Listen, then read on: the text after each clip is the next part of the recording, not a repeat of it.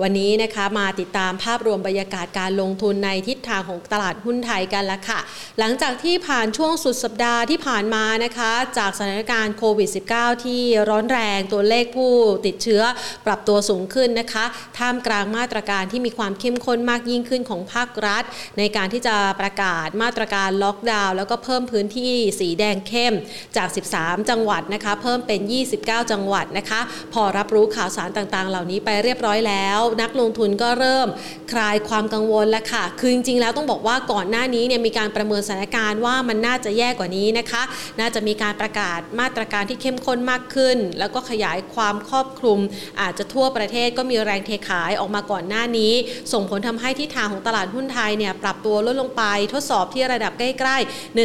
1,510 จุด ใกล้ ๆ ระดับ 1,500 จุดนะคะ พอมาวันนี้พอเริ่มมีการเข้ามาดูภาพการลงทุนจริง ๆ นักลงทุนอาจจะมองว่าประเมินสถานการณ์ที่ย่ำแย่เกินไปนะคะ มาวันนี้ก็เลยเริ่มมีแรงซื้อกลับค่ะ ดันให้ตลาดหุ้นไทยปรับตัวได้อย่างคึกคักสดใสเลยนะคะ ต้องยอมรับว่าวันนี้เป็นวันที่ภาพรวมการลงทุนนั้นเริ่ม มีแรงซื้อกลับคืนมานะคะ ส่งผลทำให้ทิศทางการลงทุนนะคะ เริ่มมีการฟื้นตัว โดยที่วันนี้นะคะถ้าเราเห็นภาพของการเคลื่อนไหวค่ะ จะเห็นได้ว่าตลาดหุ้นไทยเนี่ยบวกเพิ่มขึ้นมากว่า11.10 จุดนะคะ โดยภาคเช้านะคะ ปรับตัวเพิ่มขึ้นมาทดสอบตอนนี้คือใกล้ระดับสูงสุดของวัน 1,536.31 จุดนะคะ แล้วก็อยู่ที่ระดับต่ำสุดเนี่ยปรับตัวลดลงไปเล็กน้อย ติดลบไปเพียงแค่ 0.74 จุดเท่านั้นนะคะ ลงไปทดสอบที่ 1,524.37 จุด แต่มูลค่าการซื้อขายยังคงเบาบางนะคะคำว่าเบาบางเนี่ยก็ไม่ได้หมายความว่ามันอยู่แค่หลักหมื่นสองหมื่นนะ แต่ว่าเบาบางกว่าช่วงระยะเวลาตั้งแต่ต้นปีที่ผ่านมาจนถึงณปัจจุบันนะคะ วันนี้ครึ่งเช้ามีมูลค่าการซื้อขายอยู่ที่ 37,644 ล้านบาทค่ะ ท่ามกลางข่าวที่อาจจะเกิดขึ้นภายในต่างประเทศนะคะ ไม่ว่าจะเป็นภาพของแรงเทขายทำกำไรในตลาดหุ้นในฝากฝั่งของเอเชีย ที่ยังคงมีความวิตกกังวลเกี่ยวกับสถานการณ์โควิด -19 โดยเฉพาะอย่างยิ่งสายพันธุ์เดลต้านะคะ ในแต่ละประเทศอย่างล่าสุด ญี่ปุ่นเองเนี่ยมีรายงานนะคะว่าในการแข่งขันกีฬาโอลิมปิกก็มีพบผู้ติดเชื้อโควิด -19 เพิ่มด้วยนะคะ แต่ว่ายังเป็นหลักอยู่แค่หลัก 10 นะคะ ส่วนทางด้านของการเตรียมการเรื่องของภาวะวิกฤตโควิด -19 นั้นก็ถือได้ว่าญี่ปุ่นตอนนี้เนี่ยก็เตรียมเตียงเอาไว้แล้วสำหรับผู้ป่วยที่น่าจะมีการปรับตัวสูงขึ้นในอนาคตนะคะ ไม่เพียงเท่านี้ค่ะ ในฟากฝั่งของการรายงานในโซนเอเชียเองนะคะ ก็กำลังเดินหน้าในการที่จะรุกฉีดวัคซีนอย่างอินโดนีเซียฟิลิปปินส์นะคะก็กำลังที่จะมีการสั่งทั้งตัววัคซีนเพิ่ม หรือแม้กระทั่งได้รับการบริจาคเพิ่มนะคะ แล้วก็เร่งเดินหน้าในการที่จะฉีดให้ครอบคลุมมากยิ่งขึ้น สิงคโปร์กับมาเลก็เตรียมเขาเรียกว่าเปิด Walk-in แล้วนะคะ ให้คนเนี่ยสามารถที่จะไป Walk-in แล้วก็ฉีดวัคซีนได้เองเลยทั่วประเทศนะคะ ส่วนฮ่องกงบอกว่าใครฉีดครบโดสแล้วนะคะ สามารถเข้าในพื้นที่ได้ ในเขตบริหารปกครองพิเศษฮ่องกงนะคะ ก็เป็นการรายงานความฟื้นตัวจากต่างๆ จากพื้นที่ต่างๆแล้วค่ะท่ามกลางความวิตกกังวลที่รัฐบาลจีนก็คงยังมีความพยายามนะคะ ในการที่จะไปไล่เช็คบินบรรดาหุ้นในกลุ่ม เทคโนโลยีหลังจากที่ก่อนหน้านี้หุ้นเทคโนโลยีหุ้นเกี่ยวกับสุขภาพหุ้นเกี่ยวกับโรงเรียนกวดวิชานะคะ ถูกเช็คบินไปก่อนหน้านี้แล้วตอนนี้เนี่ยเริ่มมีประเด็นเรื่องของ การเข้าไปดูแลเรื่องของเว็บไซต์ หรือว่าบริษัทที่ทำเกี่ยวกับออนไลน์นะคะ ที่ให้บริการเกมออนไลน์ต่างๆ บอกว่ามันมั่วเมา มันมัวเมานะคะมัวเมาประชาชนนะคะ โดยเฉพาะอย่างยิ่งวัยรุ่น ให้ไม่ต้องทำมาหากินไม่ต้องเรียนรู้อะไรทั้งนั้นมัวแต่เล่นเกมนะวันหนึ่ง8-9 ชั่วโมงนะคะะก็เป็นประเด็นหนึ่งที่อาจจะส่งผลทำให้เป็นภาพกดดันการลงทุนในตลาดหุ้นของเขานะคะ ซึ่งก็อาจจะมามีผลกระทบบ้างล้วค่ะ ต่อทิศทางของการลงทุนนะคะ ส่วนทางด้านของการประเมินสถานการณ์การลงทุนในวันนี้นะคะ ต้องยอมรับว่าแรงซื้อเนี่ยเริ่มมีการกลับคืนมานะคะ ใน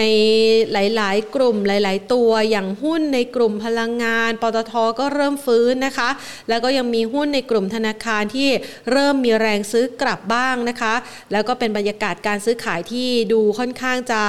พอใจชื้นแหละ แต่ถ้าหากว่านักลงทุนเนี่ยอยากจะประเมินสถานการณ์จริงๆนะคะว่าแนวโน้มการลงทุนนั้น ต่อจากนี้เนี่ยจะไปได้ไกลอีกไหมโอกาสของการฟื้นตัวต้องใช้ระยะเวลานานแค่ไหนนะคะ หลังจากที่มีรายงานนะคะจากทางด้านของสอรอทอระบุบอกว่าการส่งออกของไทยเนี่ย ตอนนี้มันยังดีอยู่นะ แต่ถ้าหากว่าโควิดรุนแรงมากขึ้นเรื่อยๆ อาจจะถูกกระทบไปด้วยนะคะ ดังนั้นเดี๋ยวเราต่อสายกันค่ะ ไปพูดคุยกับพี่กอล์ฟวิริยาลาภพรมรัตนะนะคะ รองกรรมการผู้อำนวยการฝ่ายวิเคราะห์หลักทรัพย์ จากบริษัทหลักทรัพย์ IV Global จำกัดมหาชนนะคะ ก่อนที่เราจะไปต่อสายพูดคุยกันนะคะ ก่อนอื่นเลยนะคะ ขอขอบพระคุณนะคะ ผู้สนับสนุนใจดีของเราค่ะ กลุ่มทรูพร้อมอยู่เคียงบ่าเคียงไหลคนไทย และประเทศไทยร่วมฝ่าวิกฤตโควิด -19 ครั้งใหม่ไปด้วยกันนะคะเอาละทีนี้เราไปต่อสายนะคะ พูดคุยกันนะคะ กับทางด้านของพี่กอล์ฟกันดีกว่าว่า แนวโน้มของการลงทุนต่อจากนี้ เราจะประเมินทิศทางการลงทุนอย่างไรกันดีนะคะ สวัสดีค่ะพี่กอล์ฟค่ะ ค่ะสวัสดีค่ะค่ะเรามาในวันที่ตลาดหุ้นไทยเริ่มมีความสดใสกลับคืนมานะคะ หลังจากที่มีแรงเทขายค่อนข้างแรงในช่วงก่อนหน้านี้ เราประเมินภาพนี้เป็นภาพที่ดีและเป็นมุมมองเชิงบวกมากยิ่งขึ้นไหมคะพี่ก๊อฟคะเอ่อเป็นลักษณะของการที่เรียกว่าชะลอการปรับลงดีกว่านะคะคะเพราะว่า เมื่อวันศุกร์ที่แล้วเนี่ย เราสิ้นสุดเดือนกรกฎาคมไป แล้วก็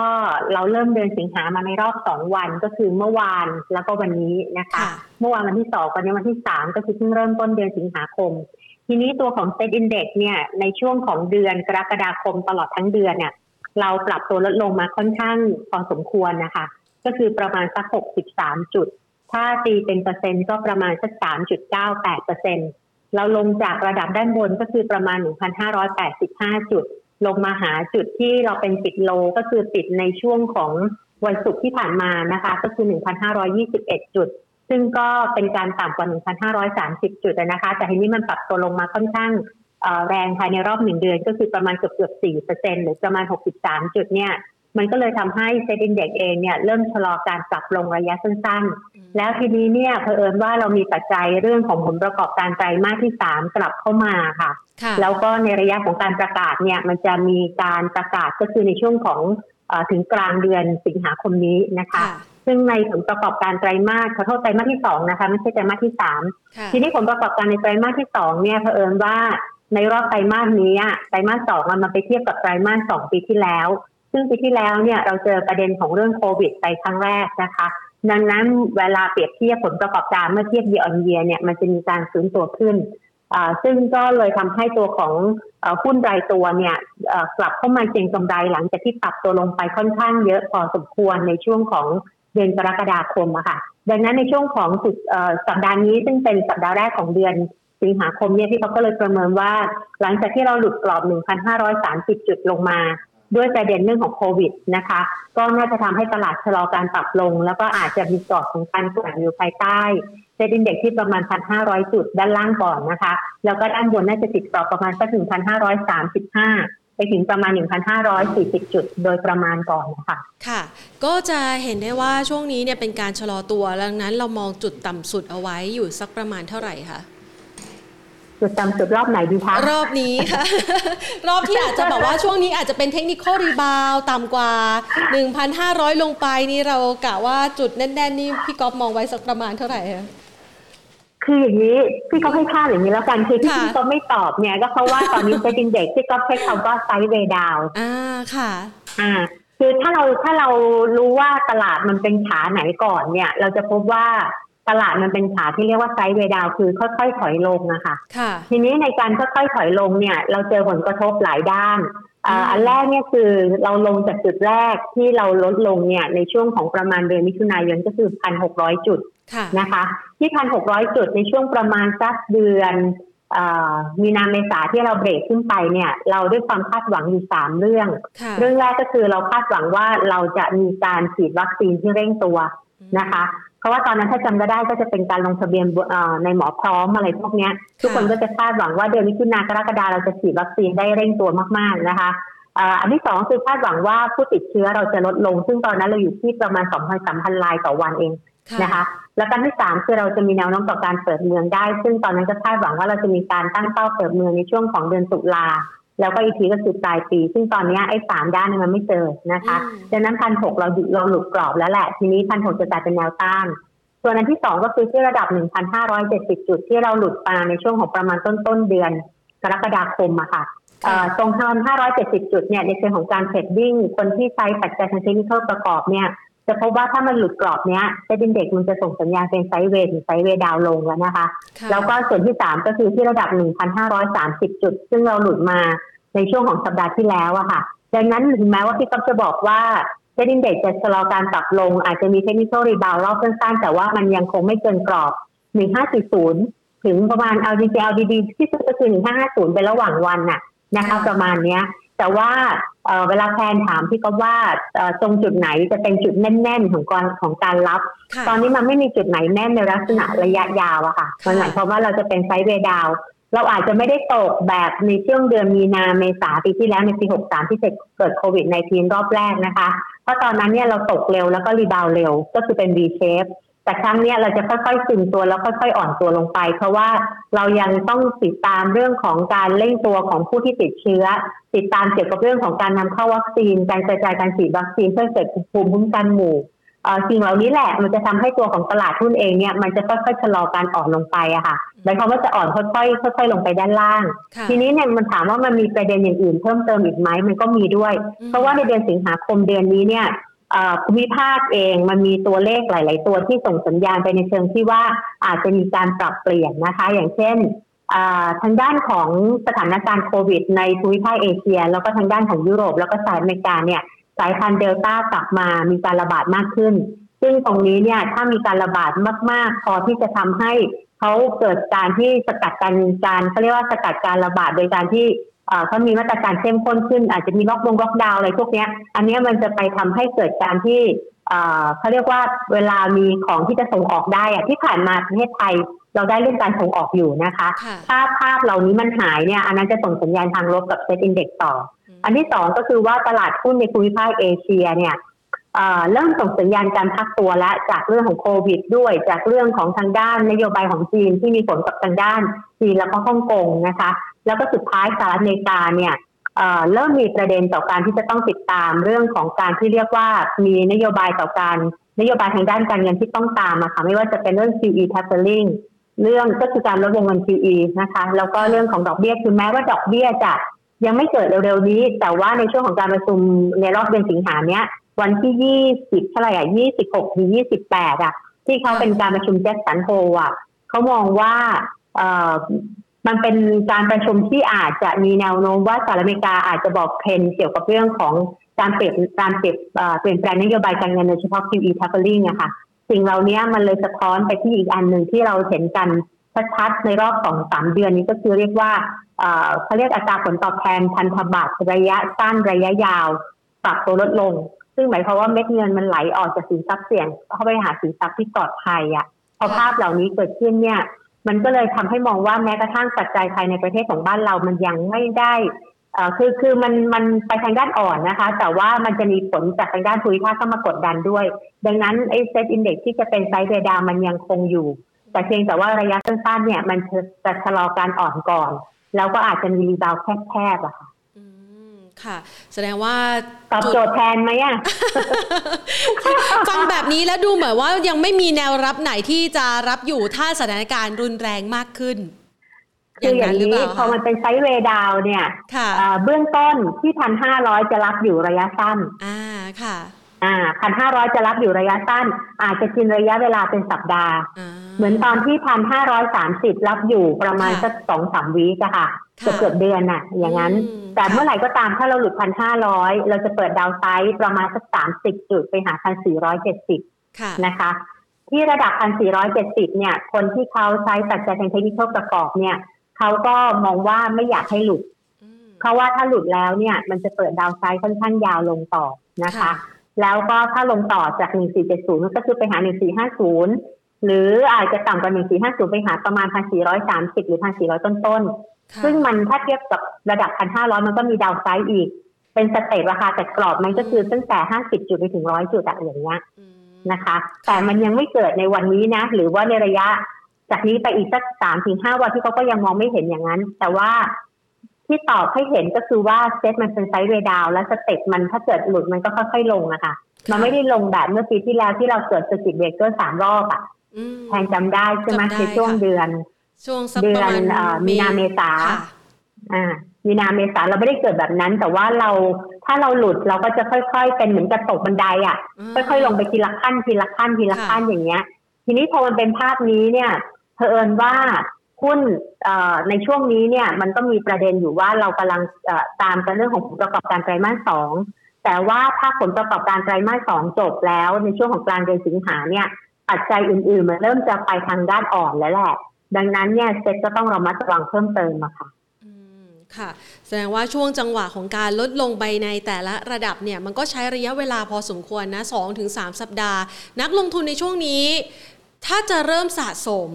มันยังเป็นจังหวะที่ดีไหมคะพี่กอล์ฟหรือว่าเราควรจะต้องจัดพอร์ตยังไงดีคะคือถ้าเริ่มสะสมเจนพี่ก๊อฟพี่ก๊อฟยังไม่ทำอ๋อค่ะคืออย่างนี้ค่ะเร็วไปคือไม่ใช่หุ้น เออไม่ใช่ไม่ไม่ใช่ว่าหุ้นไม่ถูก คือหุ้นในเชิงปัจจัยพื้นฐานบาง sector ถูกแล้ว แต่ว่าเผอิญว่ามันยังมีโอกาสที่จะถูกกว่าเวลาที่ก๊อฟคุยกับแทนเราจะคุยกันใน session ของตัวรายการเนี้ย เราจะคุยกันเดือนละครั้งถูกไหมคะ แล้วในแต่ละครั้งเนี่ยที่ก๊อฟก็จะบอกว่ามันก็ยังไม่ถูกในบางหุ้นในบาง sector อย่างเช่นตัวของกลุ่มธนาคารพาณิชย์ คือมันถูกในเชิงพื้นฐานแต่ว่า ในเชิง trading อะมันยังมี downside ที่ต้องระมัดระวังการหลุดอยู่อะค่ะ มันก็เลยมองว่าคือคนอยากซื้อหุ้นแบงค์เพื่อรับเงินปันผล แต่ว่าพี่ก๊อฟก็มองว่ามันก็ยังเอ่อยังรอได้อยู่นะคะ ในมุมที่พี่ก๊อฟมอง เพราะว่าเวลาเรารับเงินปันผลให้เราไปซื้อหุ้นแพงไปหน่อยเนี่ย เราจะเสียส่วนต่างราคาไป เราดูการพักตัวของเขาอีกนิดนึงดีกว่า ส่วนสำหรับทางด้านหุ้นที่แข็งแกร่งกว่าตลาดเนี่ย มันก็มาจากเรื่องของการที่ได้ประโยชน์จากเรื่องส่งออก เรื่องค่าเงินบาทอ่อนค่า เพราะว่าถ้าพิจารณาการอ่อนค่าตั้งแต่เดือนมกราจนถึงเดือนที่แล้วอะเราอ่อนค่าประมาณ 10%ละ จากประมาณ 29ไปปลายนะคะ มาอยู่ที่เกือบเกือบ33 บาท แล้วก็ในช่วงของสองสาเดือนนี้เราอ่อนค่ามา 6%ซึ่งภาพเหล่านี้มันก็เลยทำให้ผู้ในกลุ่มพวกชิ้นส่วนอิเล็กทรอนิกส์กลุ่มของทางด้านเกษตร ยานยนต์ แล้วก็พวกอาหารส่งออกเนี่ยยังได้ประโยชน์อยู่ ดังนั้นหุ้นเหล่านี้มันเป็นหุ้นที่ยังส่งสัญญาณที่แข็งแกร่งกว่าเซ็ตนะคะ แต่ว่าเผอิญว่าระดับราคาหุ้นบางตัวก็ปรับขึ้นไปพอสมควร ดังนั้นพี่ก็เลยมองว่าเป็นขอบแค่การเป็นกำไร หรือว่าคนที่มีต้นทุนสามอัน อันอันนี้อาจจะปล่อยเลยพอปิดลันไป แต่คนที่ต้นทุนแพงๆก็ต้องระมัดระวังด้วยเวลาตลาดมันพักตัวมันก็โดนเหมือนกันนะคะ ดังนั้นก็เลยมองว่าคนที่อยากจะซื้อภาพลงทุนระยะกลางถึงยาวเนี่ย ถือเงินสดให้มากนิดนึง เพราะว่าเราจะมีโอกาสต่อการซื้อของที่ถูกกว่าค่ะแล้วสำหรับใครที่บอกว่าช่วงฟังดูแบบนี้นี่ก็คือสามารถทำกำไรเป็นรอบได้นะคะ สักประมาณระยะเวลา 1-3 สัปดาห์ คือลงทุนอาจจะสั้นหน่อย ถูกต้องไหมคะใช่ ได้ค่ะทำทำรอบได้แต่ว่าในการทำรอบเนี่ย เวลาตลาดมันผันผวนเนี่ย มันก็รอบรอบหนึ่งบางทีสมมตินะคะ ที่เขาก็นั่งลองสังเกตดูเนี่ย เวลาเราทำรอบเนี่ย สมมุติว่าเราเล่นได้สักรอบสองรอบรอบสามเราโดนกินหมดเลยอะใช่กำลังจะถามเลยว่ารู้ได้ยังไงว่ามันจะจบรอบ คือตอนแรกก็ได้มาสองสักประมาณสามถึงห้าเปอร์เซ็นต์อ๋อดีดีมาสักรอบสามอ้าวกินทุนไปแล้ว อ่าเนี่ยคือคือทำรอบได้แต่ว่าอย่าทำหลายรอบ เพราะว่าพี่ก๊อฟก็คือเวลาพี่ก๊อฟพี่ก๊อฟเป็นกลยุทธ์เนี่ยเวลาพี่ก๊อฟบอกให้ทำรอบเนี่ย คือมันก็เล่นรอบได้อะค่ะ แต่ว่าบางทีเราได้สักรอบที่สองอะ หรือบางคนได้ถึงสามรอบปรากฏรอบสี่กินทุนอะก็ประมาณอย่างเงี้ย เพราะว่าเซ็ตมัน sideway down นะคะพอมันเป็น sideway down เวลามันถอยอะ มันขายไม่ทันไง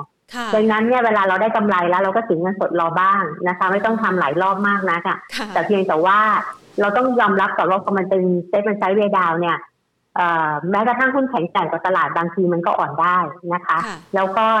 เวลากำไรแล้วก็ถือกำไรกลับมาไว้บ้างแล้วก็ถือเงินสดรอไว้บ้างเพราะบางทีอะไรมันหลุดมันก็หลุดเร็วอะค่ะ แต่เวลายังไม่หลุดมันก็ไม่หลุดนะแล้วเวลามันจะ รีบาวอะ มันก็จะรีบาวแบบบางคนก็จะวิ่งกลับเข้าไปอะค่ะ ทีนี้โดนทั้งขึ้นทั้งลงเลยอะงงกันหมดล่อตาล่อใจเหลือเกินคือใช่ใช่พอมันขึ้น เราก็รู้สึกว่า เฮ้ย มันใช่แล้วแหละจบรอบจบรอบขาลงของมันแล้ว ใช่พี่ก็เห็นภาพนี้แหละ แต่พี่ก็จะบอกว่า เวลาตลาดมันถ้าเรารู้ว่าตลาดมันเป็นไซด์เวดาว เราจะพบว่า การทำกำไรมันไม่ง่ายนะคะ แต่ว่ามันก็ได้รอบระยะสั้นๆ แต่ว่าเราอย่าไปวนหลายรอบนะ เพราะว่าพอวนรอบสองรอบหนึ่งได้ รอบสองได้รอบสามรอบสี่กินคุณหมดอย่างเงี้ยค่ะดังนั้นก็ได้สักหนึ่งถึงสองรอบก็จบหรือว่าเวลาตลาดมันฟื้นตัวอย่างเช่นเดือนที่แล้วเนี่ยเราลงไปประมาณเกือบสี่เปอร์เซ็นหรือประมาณหกสิบสามจุดเนี่ยไปที่พันห้าร้อยยี่สิบเอ็ด ตอนนี้กำลัง rebound กลับภายใต้กรอบ 20-30 จุด ไม่เกิน 1,540ถึง1,550 จุดนะคะ สมมติ rebound ในรอบนี้มันตีกลับเนี่ย ถ้าเราจะเล่นหุ้นที่ปรับตัวลงไปลึกๆ ในช่วงของที่ผ่านมา อันนี้อาจจะเล่นได้ แต่ว่าเล่นได้แบบ rebound เอาแคบๆนะคะ ยกตัวอย่างนะยกตัวอย่างนะอ่าอย่างเช่น เอาตัวไหนดีอะเอาตัวช่องสามก็ได้ อย่างเงี้ยนะคะตัวช่องสามเนี่ยมันเป็นตัวที่ถูกคาดหมายผลประกอบการออกมาไตรมาสที่สองเนี่ย จะจากขาดทุนเป็นกำไรนะคะ แต่ทีนี้หุ้นมันตกลงมาจากระดับประมาณใกล้ๆเกือบ15บาทแต่14บาท70ลงมาณปัจจุบันเนี่ยเมื่อวานนี้อยู่ที่ประมาณ13บาท10ตอนนี้รีบาวกลับนะคะ มาที่13บาท50 13บาท60ก็คือหมายความว่าอาจจะได้ประมาณเนี้ย13 5ไปถึง10 13 8ถึง14บาท คนที่ต้นทุนอยู่ประมาณนี้ก็พอฟื้นตัว แต่ถ้าคนต้นทุนอยู่ไกลๆประมาณใกล้15อย่างเงี้ย ก็อาจจะต้องลุ้นนิดนึงอะค่ะ อย่างเงี้ยค่ะ ก็ก็ประมาณเนี้ยนะคะ ค่ะเวลาที่เราเลือกหุ้นเนี่ยนะคะ ช่วงเวลานี้อาจจะต้องอึดอัดขัดใจกันสักหน่อย ลงมารอบแรกเนี่ยก็หาโอกาสและก็จังหวะในการที่จะลุ้นรีบาวได้ แต่ถ้าลงมาทดสอบแนวรับหลาย ๆ รอบนี่ ดูเหมือนว่าก็จะรับไม่อยู่เหมือนกันนะคะ ทีนี้เราไปดูหาปัจจัยบวกที่จะพอเข้ามาเล่นในช่วงเวลานี้ได้เนี่ยค่ะ กินระยะเวลาสักเดือนสิงหาคมนะคะพี่กอล์ฟเอาแค่เดือนเดียวพอ ดีไหมคะ เอาแค่สักกับสองวิดีไหมโอเค สั้นลงมาอีก คือคืออย่างนี้พอดีว่าพอดีว่าเราจะสิ้นสุดผลประกอบการประมาณครึ่งเดือนนี้ค่ะใช่ใช่อันนี้อันที่หนึ่งนะ อันที่สองหลังสิ้นสุดผลประกอบการเนี่ยการจ่ายเงินปันผลระหว่างการจะถูกประกาศนะคะ แล้วก็คือมันก็จะจบเนี่ย แล้วก็เผอิญว่าครึ่งเดือนหลังอะมันจะมีประชุมของแจ็คสันโฮของเฟดเราไม่รู้ว่านโยบายที่ ทางด้านสหรัฐอเมริกาพยายามจะบอกว่าจะคงอัตราดอกเบี้ยไปอีกถึงปีถึงสองปีข้างหน้า ปีครึ่งถึงสองปี หรือไอ้ตัวของ QE จะยังคงไม่มีการปรับเปลี่ยน สมมุติเขาปรับเปลี่ยนอะ มันก็มันก็จะทำให้ตลาดมันผันผวนนะนึกออกไหมคะดังนั้นเอาเป็นรอบสองวีก่อนแล้วกัน บางคนบอกมันที่ก๊อฟมองสั้นจังเพราะว่าที่ก๊อฟมองว่า sideway down ของเซ็ตเนี่ยมันยังมีผลอยู่อะค่ะ แล้วก็ประกอบกับการที่เราสิ้นสุดการประกาศผลประกอบการในรอบของไตรมาสที่สองเนี่ย เราจะพบว่านักนักวิเคราะห์เชิงปัจจัยพื้นฐาน จะมีการปรับเปลี่ยนเรื่องของ SET target index ของตัวเซ็ตที่จะมีการปรับเปลี่ยนตัว EPS ลงนะคะ แล้วก็พอมันเป็นภาพนั้นขึ้นมาปั๊บเนี่ย มันจะทำให้ตัวของตลาดขาดปัจจัยระยะหนึ่ง ซึ่งก็จะทำให้ตัวเซ็ตเอง ถ้าเกิดถูกปัจจัยภูมิภาคกดลงมา มันก็อาจจะอ่อนลงได้ อันนี้ถ้ามันหลุดกรอบพันห้ามันก็จะเปิด downside นะคะ ทีนี้อีกกลุ่มหนึ่งที่คนถือเงินสดรอเนี่ย เขาก็อาจจะไปเก็งกำไรกันที่ระดับ SET index สมมติลงไปหลุดกรอบพันห้าไปหาประมาณพันสี่ร้อยเจ็ดสิบพันสี่ร้อยแปดสิบหรือต่ำกว่านิดหน่อยตรงเนี้ยเขาก็จะลุ้นเล่น rebound ตรงจุดเนี้ยค่ะ ค่ะ อืมโอ้ก็พอเห็นภาพเลยนี่คุณผู้ชมส่งเข้ามานะคะ คุณมิกี้บอกว่าพี่กอฟอธิบายง่ายเข้าใจดีเห็นภาพชัดเลยนะคะ ดังนั้นเราจะมาหาโอกาสในการที่จะคว้ากำไรในช่วงระยะเวลา 2 อาทิตย์จากนี้ รอบนี้ตัวไหนดีคะพี่กอฟ เอาเอาตีมไปก่อนนะตีมตีมจัดตีมเผื่อว่า ค่ะ เอาตีมไปก่อนตอ T S E M E ทีมนะคะ จะได้เห็นภาพนะทีมก็คือว่าในเมื่อเราคิดว่าค่าเงินบาทมันอ่อน เพราะว่าในรอบของทั้งปีเราอ่อนมาสิบเปอร์เซ็นในรอบของสองเดือนเราอ่อนมาหกเปอร์เซ็นตนะคะ ดังนั้นหุ้นที่ได้ประโยชน์จากค่าเงินบาทอ่อน และถูกคาดการณ์ว่าผลประกอบการออกมาเนี่ยจะฟื้นตัวในช่วงของไตรมาสสองแล้วต้องดีขึ้นในรอบของครึ่งปีหลังด้วยหุ้นเหล่านี้จะมีความแข็งแกร่งกว่าตลาดนะคะ อันที่สองได้ประโยชน์จากเรื่องของการส่งออก อันที่สามก็คือต้องได้ประโยชน์ว่าผลประกอบการเนี่ยน่าจะต้องฟื้นตัวจากกำไรเอ้จะขอโทษจากขาดทุนไปเป็นกำไรอย่างเงี้ยค่ะ อย่างเงี้ยน่าจะไปทางด้านบวกได้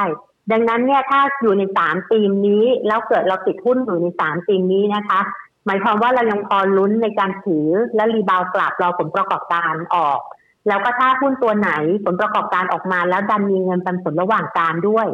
ก็ลุ้นอีกล็อกหนึ่งก็คือเงินปันผลระหว่างการที่จะประกาศนะคะสองตีมเนี้ยมันสองสามตีมเนี้ยมันจะทำให้หุ้นที่แม้ว่าเราติดหุ้นอยู่ในกรอบด้านบน แต่จะมีโอกาสของการฟื้นตัวได้ในระดับหนึ่งนะคะ ดังนั้นหุ้นในกลุ่มพวกนี้มันก็จะไปอยู่ที่กลุ่มของทางด้านชิ้นส่วนอิเล็กทรอนิกส์กลุ่มของทางด้านเกษตร เกษตรเกษตรบางตัวนะ เกษตรยางพาราบางตัว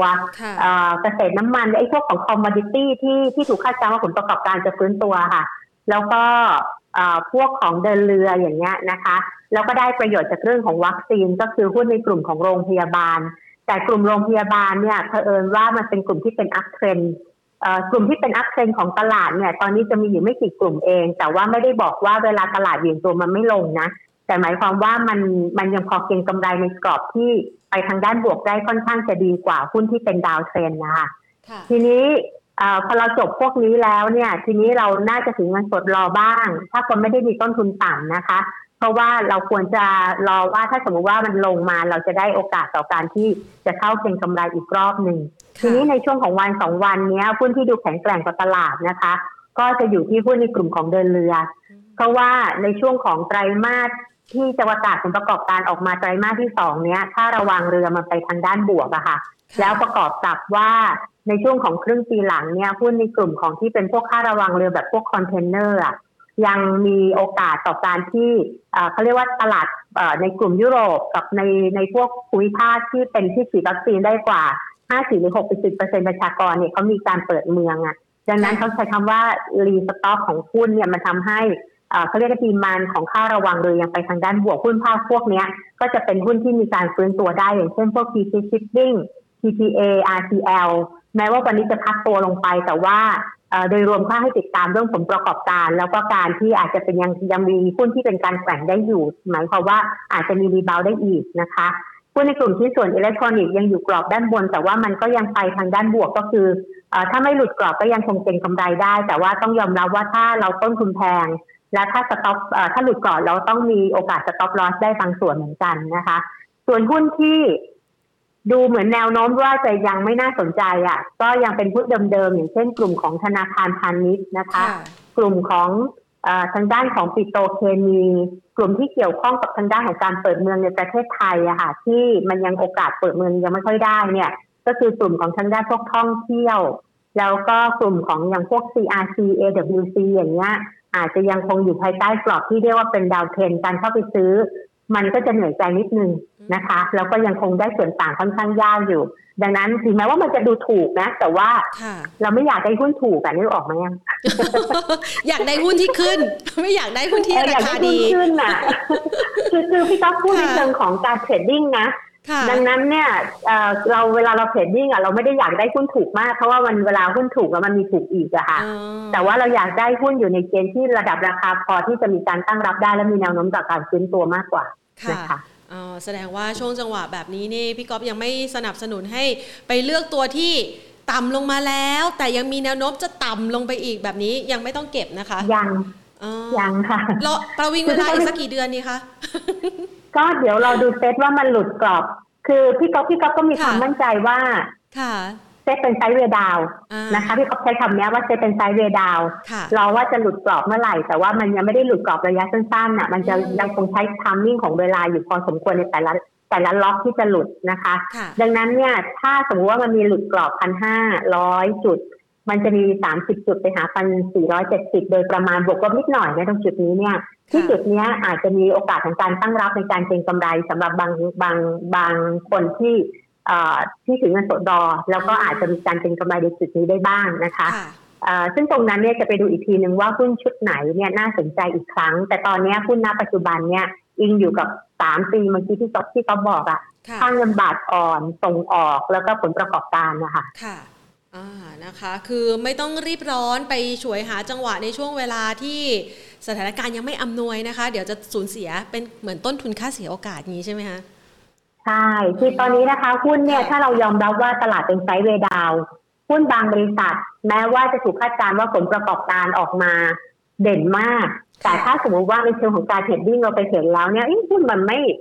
สะท้อนสักเท่าไหร่อะเราก็ต้องมองว่ามันก็คือแสดงว่าหุ้นมันยังเป็นกรอบของการแต่งตัวแบบไซด์เวย์ไปก่อนนะคะ ดังนั้นเนี่ยเวลาพักตัวลงมาก็เล่นในกรอบกรอบที่เป็นไซด์เวย์ของเขาดีกว่านะคะ ค่ะ พี่กอล์ฟคะ แล้วเรากังวลใจไหมคะ อย่างเช่นหุ้นในกลุ่มส่งออกนะคะ เมื่อสักครู่นี้ที่พี่กอล์ฟบอกเอาไว้นะคะ ตอนนี้เนี่ยเดลต้ามีระบาดกันทั่วโลกนะคะ แล้วก็มีสถานการณ์ที่ระบุบอกว่าถ้ามันรุนแรงมากขึ้นนะคะ มันอาจจะกระทบในเรื่องของการส่งออกด้วย อย่างกรณีของหุ้นในกลุ่มส่งออกเนี่ยก็ขึ้นมานานแล้ว กรอบระยะเวลานี้ก็คือเราให้แค่ 2 อาทิตย์ต่อจากนี้เองเหรอคะ หรือว่าเราประเมินยังไงบ้างคะว่ามันอาจจะกระทบกับความต้องการซื้อสินค้าจากไทยด้วยอะคะ่ะในอนาคตอะคะ่ะคืออย่างนี้ค่ะ คือตอนนี้พี่ก๊อฟไปนั่งดูราย sector นะคะตอนมานั่งดูราย sector นี่ที่เขาแค่เห็นภาพอยู่ที่เขาลองแยก เป็น sector สักประมาณสามกลุ่มนะคะ กลุ่มแรกคือกลุ่มที่แข็งแกร่งกว่าตลาด กลุ่มที่แข็งแกร่งกว่าตลาดก็จะได้อันนี้ส่งจากเรื่องมันแยกค่างเงินบาทอ่อนการส่งออก แล้วก็คาดการผลประกอบการออกมามีแนวโน้มที่ ยังมีความต่อเนื่องในช่วงของครึ่งปีหลังของปีนี้ค่ะหุ้นพวกนี้ก็จะประกอบด้วยตัวของกลุ่มเกษตรนะคะ กลุ่มของยานยนต์ กลุ่มของชิ้นส่วนอิเล็กทรอนิกส์ กลุ่มของอาหาร แล้วก็ได้ประโยชน์จากเรื่องของวัคซีนก็คือกลุ่มของโรงพยาบาล ซึ่งกลุ่มของโรงพยาบาลหรือกลุ่มการแพทย์เนี่ยเพิ่งเริ่มฟื้นตัวมาในช่วงประมาณสักเท่าไหร่เดียวที่กปฏิบัติได้ไหมคะประมาณสักอยู่ด้านนี้นะคะ ค่ะ ขอดูนิดหนึ่ง ขึ้นฟื้นตัวมาตั้งแต่ประมาณสักเดือนมีนาค่ะ มีนาเมษาเนี่ย แล้วก็มาเด่นๆเอาก็คือช่วงประมาณเดือนมิถุนากรกฎาเนี่ยนะคะ ดังนั้นพอเป็นอย่างนี้ปั๊บเนี่ยแต่ว่าเทรนมันก็ยังคงไปทางด้านบวกมันเพราะว่าเทรนยังคงเป็นแนวโน้มที่ฟื้นตัวอย่างนี้ก็พอที่จะเลือกซื้อหุ้นเหล่านี้ได้ แต่นั่นหมายความว่ามันก็ไม่ใช่ว่าหุ้นเขาจะเป็นทางบวกไปขาเดียว แต่ว่ามันเป็นหุ้นที่พอจะเก็งกำไรได้นะคะ ส่วนหุ้นที่อีกอีกกลุ่มนึงก็คือกลุ่มทาง packaging อะค่ะ อันนี้เป็นเป็นราย sector ไปก่อนนะ ซึ่งกลุ่ม packaging จริงแล้ว มันก็มีสะท้อนในตัว SCGP อะที่เป็นตัวหลักอยู่ในกลุ่มนะคะ ส่วนกลุ่มที่อ่อนแรงกว่าตลาดก็จะเป็นกลุ่มแบงค์ที่ดูเห็นแน่ๆนะคะ แล้วก็กลุ่มของอรับเหมาอย่างเงี้ยอาจจะฟื้นตัวมา แต่ว่าเป็นฟื้นตัวที่เริ่มชะลอการฟื้นอะ แล้วก็กลุ่มของทางด้านอสังหาเนี่ยก็เป็นฟื้นตัวขึ้นมาแต่ว่าก็ชะลอการฟื้นเหมือนกัน ก็หมายความว่ามันเริ่มติดกรอบ แล้วก็เล่นได้แค่รีบาวประมาณนี้นะคะ ค่ะอย่างถ้าแพนขออนุญาตยกตัวอย่างนะคะ ในกรณีของแพ็กเกจจิ้งนี่อย่างที่พี่ก๊อฟให้ไว้เนี่ย SC GP เนี่ยนะคะ มันมีจังหวะของการย่อย่อในหลักสักประมาณบาท 2 บาทเนี่ยนะคะ เราแนะนำยังไงอะคะ คือ SCGP เนี่ยเมื่อสัปดาห์ที่แล้วเขาประกาศผลประกอบการนะคะ ทีนี้คนที่จะเล่นหุ้นผลประกอบการเนี่ยที่เขาให้ดูตามนี้ ถ้าสมมติว่าเราถือหุ้นตัวไหน และถูกคาดการณ์ว่าผลประกอบการจะออกมาดีนะคะ ต้องดูว่าเวลาผลประกอบการเขาออกมาดีจริง ๆ เนี่ย มันจะต้องดีกว่าที่นักวิเคราะห์คาดการณ์ไปด้วยค่ะ ถ้าดีแล้วไม่เกินกว่านักวิเคราะห์คาดการณ์ไปด้วยหุ้นก็ไม่สะท้อนบวกนะคะ แต่ว่าถ้าสมมุติว่าดีแล้วเกินกว่านักวิเคราะห์คาดการณ์เอาไว้หุ้นจะสะท้อนความเป็นบวก อย่างเช่น SCCP เนี่ยเมื่อสัปดาห์ที่แล้วประกาศผลประกอบการออกมา นักวิเคราะห์ก็คือดีกว่านักวิเคราะห์คาดการไว้ค่อนข้างเยอะ ดังนั้นนักวิเคราะห์เขาก็เลยมีการปรับประมาณการขึ้น พอปรับประมาณการขึ้นหุ้นก็สะท้อนเลยทำออทามไฮไปในช่วงสัปดาห์ที่แล้ว แต่ว่ายังไม่สามารถยืนเบรก70 บาทได้นะคะระยะสั้นๆเนี่ยก็จะชะลอกันคือมันยังทรงตัวอยู่ด้านบน แต่ว่ายังคงไม่ได้เด็ดกรอบ 70 ในระยะใกล้เพราะว่าหุ้นมันปรับตัวขึ้นไปพอควร แต่ว่านักวิเคราะห์พื้นฐาน ส่วนใหญ่ปรับประมาณการขึ้นไปมากกว่า 70 บาทอะไปถ้าที่ก็เห็นเอาเอาเอเวอเรสเนาะ70ถึง75บาทอย่างเงี้ยหุ้นเหล่านี้ก็จะเป็นหุ้นที่พอสะท้อนขึ้นไปแล้วมันก็จะแกว่งตัวอยู่กรอบด้านบนนะคะ แต่ว่าคนที่ จะเข้าไปซื้อตอนเนี้ย สมมุติว่าแพนบอกแบงค์แพนจะเข้าไปซื้อถ้าวันไหนมีการพักตัวลงมา ถ้าวันไหนมีการพักตัวลงมาเนี่ย พักลึกมันก็ไม่สวยนะคะ เพราะแสดงว่ามันมีคนขายทำกำไรลงมา แต่ว่าถ้าสมมติแกว่งอยู่ภายใต้กรอบประมาณหกสิบหกถึงประมาณเจ็ดสิบาท ก็พอได้อยู่ แต่ว่าถ้ามาลงมาหกต่ำกว่าหกสิบหก ก็เริ่มไม่สวยแล้วหมายความว่าแสดงว่ามีคนขายเยอะ แล้วก็อาจจะพักตัวลึกกว่านั้นก็เอาหกสิบหกเป็นจุดสต็อปลอสค่ะ ค่ะอ๋อเพราะว่าคนที่เล่นหุ้นในราคาที่ค่อนข้างจะไปไกลแล้วเนี่ยเขาควรจะคาดหวังกำไรอยู่สักประมาณไหนคะ แล้วควรจะต้องมีการกำหนดจังหวะคัดลอสที่อาจจะใช้เป็นเกณฑ์ได้เนี่ยในการตัดสินใจเอาไว้อยู่ที่ระดับประมาณเท่าไหร่คะพี่กอล์ฟ โอ้อันนี้มันตอบยากมากเลยอะมันอยู่ที่ความคาดหวังของของแต่ละบุคคลด้วยใช่ไหมคะอ๋อค่ะคืออย่างนี้ค่ะคือ คือพี่ก๊อฟก็ดู คือตอนนี้พี่ก๊อฟแทบจะดูหุ้นทุกตัวเลยอะแล้วก็ดูในตลาด MAI ด้วยเพื่อจะหาหุ้น เข้ามาให้ลูกค้าของ i อ Global เก็งกำไรนะคะ แล้วก็อาจจะเป็นการลงทุน แต่ทีนี้เนี่ยเวลาหุ้นมันมีหุ้นแบบอย่างเช่น SCTP เนี่ยเป็นหุ้นที่ทำออทำไฮใช่ค่ะฮาน่า KCE อย่างเงี้ยค่ะ เป็นหุ้นที่ทำออทำไฮทีนี้ถ้าเราเวลาเขาพักตัวเราไม่ได้ซื้อใช่ไหมคะเวลาเราเล่นฟอลโล่ขึ้นไปเนี่ยเวลาเราคาดหวังว่ามันจะขึ้นไปไกล มันก็ดันไม่ไปไกลเท่าไหร่ มันก็จะติดอยู่ด้านบน ทีนี้พอพักตัวลงมาเราก็จะติดกรอบด้านบนอีกแล้วดังนั้นมันก็เลยเป็นหุ้นที่ถ้าเราซื้อเนี่ยเราก็ซื้อแบบไม่ให้หลุดกรอบ แต่ถ้าหลุดกรอบเนี่ย เราก็อาจจะต้องยอมถือยอมยอมอยู่สองอย่างถ้าคิดว่าผลประกอบการมันดีเรายอมถือต่อได้เนี่ย แล้วหลุดกรอบมันนิดหน่อยแล้วฟื้นตัวอย่างเงี้ยได้ แต่ถ้าหลุดกรอบมากก็ไม่สวยนะคะอย่างเช่นนายกตัวอย่างเช่นของฮาน่าอย่างเงี้ยค่ะฮาน่ากับ KCE เนี่ยเป็นหุ้นที่ นักวิเคราะห์เป็นปัจจัยที่พื้นฐานที่พี่ก๊อฟดูตามกรอบของ w o ก a l e t Consensus ออกมาเนี่ย ส่วนใหญ่ก็บอกว่าแพงหมดเลย แต่ว่าหุ้นก็ทรงตัวอยู่กรอบด้านบวกนะคะ แล้วก็ยังไม่ได้ขยับปรับตัวลดลงหลุดกรอบ อย่างเช่นฮาน่ายังไม่ได้หลุดกรอบ 72 ลงมา KCE ก็ยังไม่ได้หลุดกรอบสักเท่าไหร่เดี๋ยวแป๊บนึง KCE ก็ไม่ได้หลุดกรอบ 75 ลงมาอย่างเงี้ย ก็ยังคงเป็นเทรดดิ้งภายใต้กรอบไปก่อนนะคะค่ะ ขอไปดูอีกสักตัวหนึ่งนะคะ เชื่อว่าตัวนี้เนี่ยหลาย ๆ คนก็ติดตามอยู่โดยเฉพาะอย่างยิ่งในกลุ่มเดินเรือสร้างเศรษฐีมาแล้วหลายรายนี่ RCL เมื่อกี้เห็นทรงกราฟดูค่อนข้างจะดีแขว่งอยู่ในกรอบเนี่ยนะคะ พอจะมีรอบถัดไปที่เมื่อสักครู่นี้พี่ก๊อฟแนะนำเนี่ยเราควรจะเล่นรอบกรอบประมาณเท่าไหร่ดีคะ ก็ยังเล่นรอบได้อยู่นะคะ เพราะว่าเมื่อวานนี้พี่ก๊อฟก็ได้คอมเมนต์เล่นรอบสำหรับ RCL อยู่อะค่ะ เพราะว่าหุ้นเดินเรือเนี่ยจะได้ประโยชน์อย่างเมื่อกี้ที่บอกก็คือว่าได้ประโยชน์จากเรื่องของผลประกอบการอยู่ แล้วก็ตอนนี้ผลประกอบการยังไม่ประกาศนะคะเพียงแต่ว่า RCL เมื่อวานนี้ปรับตัวขึ้นไปแล้วติดกรอบด้านบนประมาณจะใกล้60 บาทอยู่ ทีนี้การพักตัวลงมาของ RCL เนี่ยต้องไม่หลุดกรอบ 55 ถ้าถ้าหลุด 55 ก็จะดูเหมือน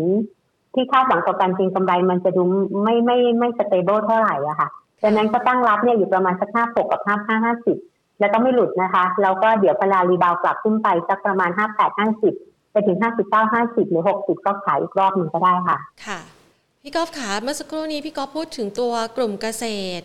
มีไฮไลท์ตัวไหนเป็นตัวที่น่าสนใจสำหรับพี่กอล์ฟบ้างคะตัวกลุ่มเกษตรวันนี้ไม่ได้รับคอมเมนต์เลยนะคะ วันนี้ อ๋อวันนี้มีมีมีตัวนี้โอเคตัวเนอตัวเนอตัวเนออันนี้ก็เศษยางนะคะค่ะตัวเนอวันนี้ก็แต่แนะนำไปแล้วตอนเช้านะคะ ทีนี้เนี่ยตัวเนอเองเนี่ย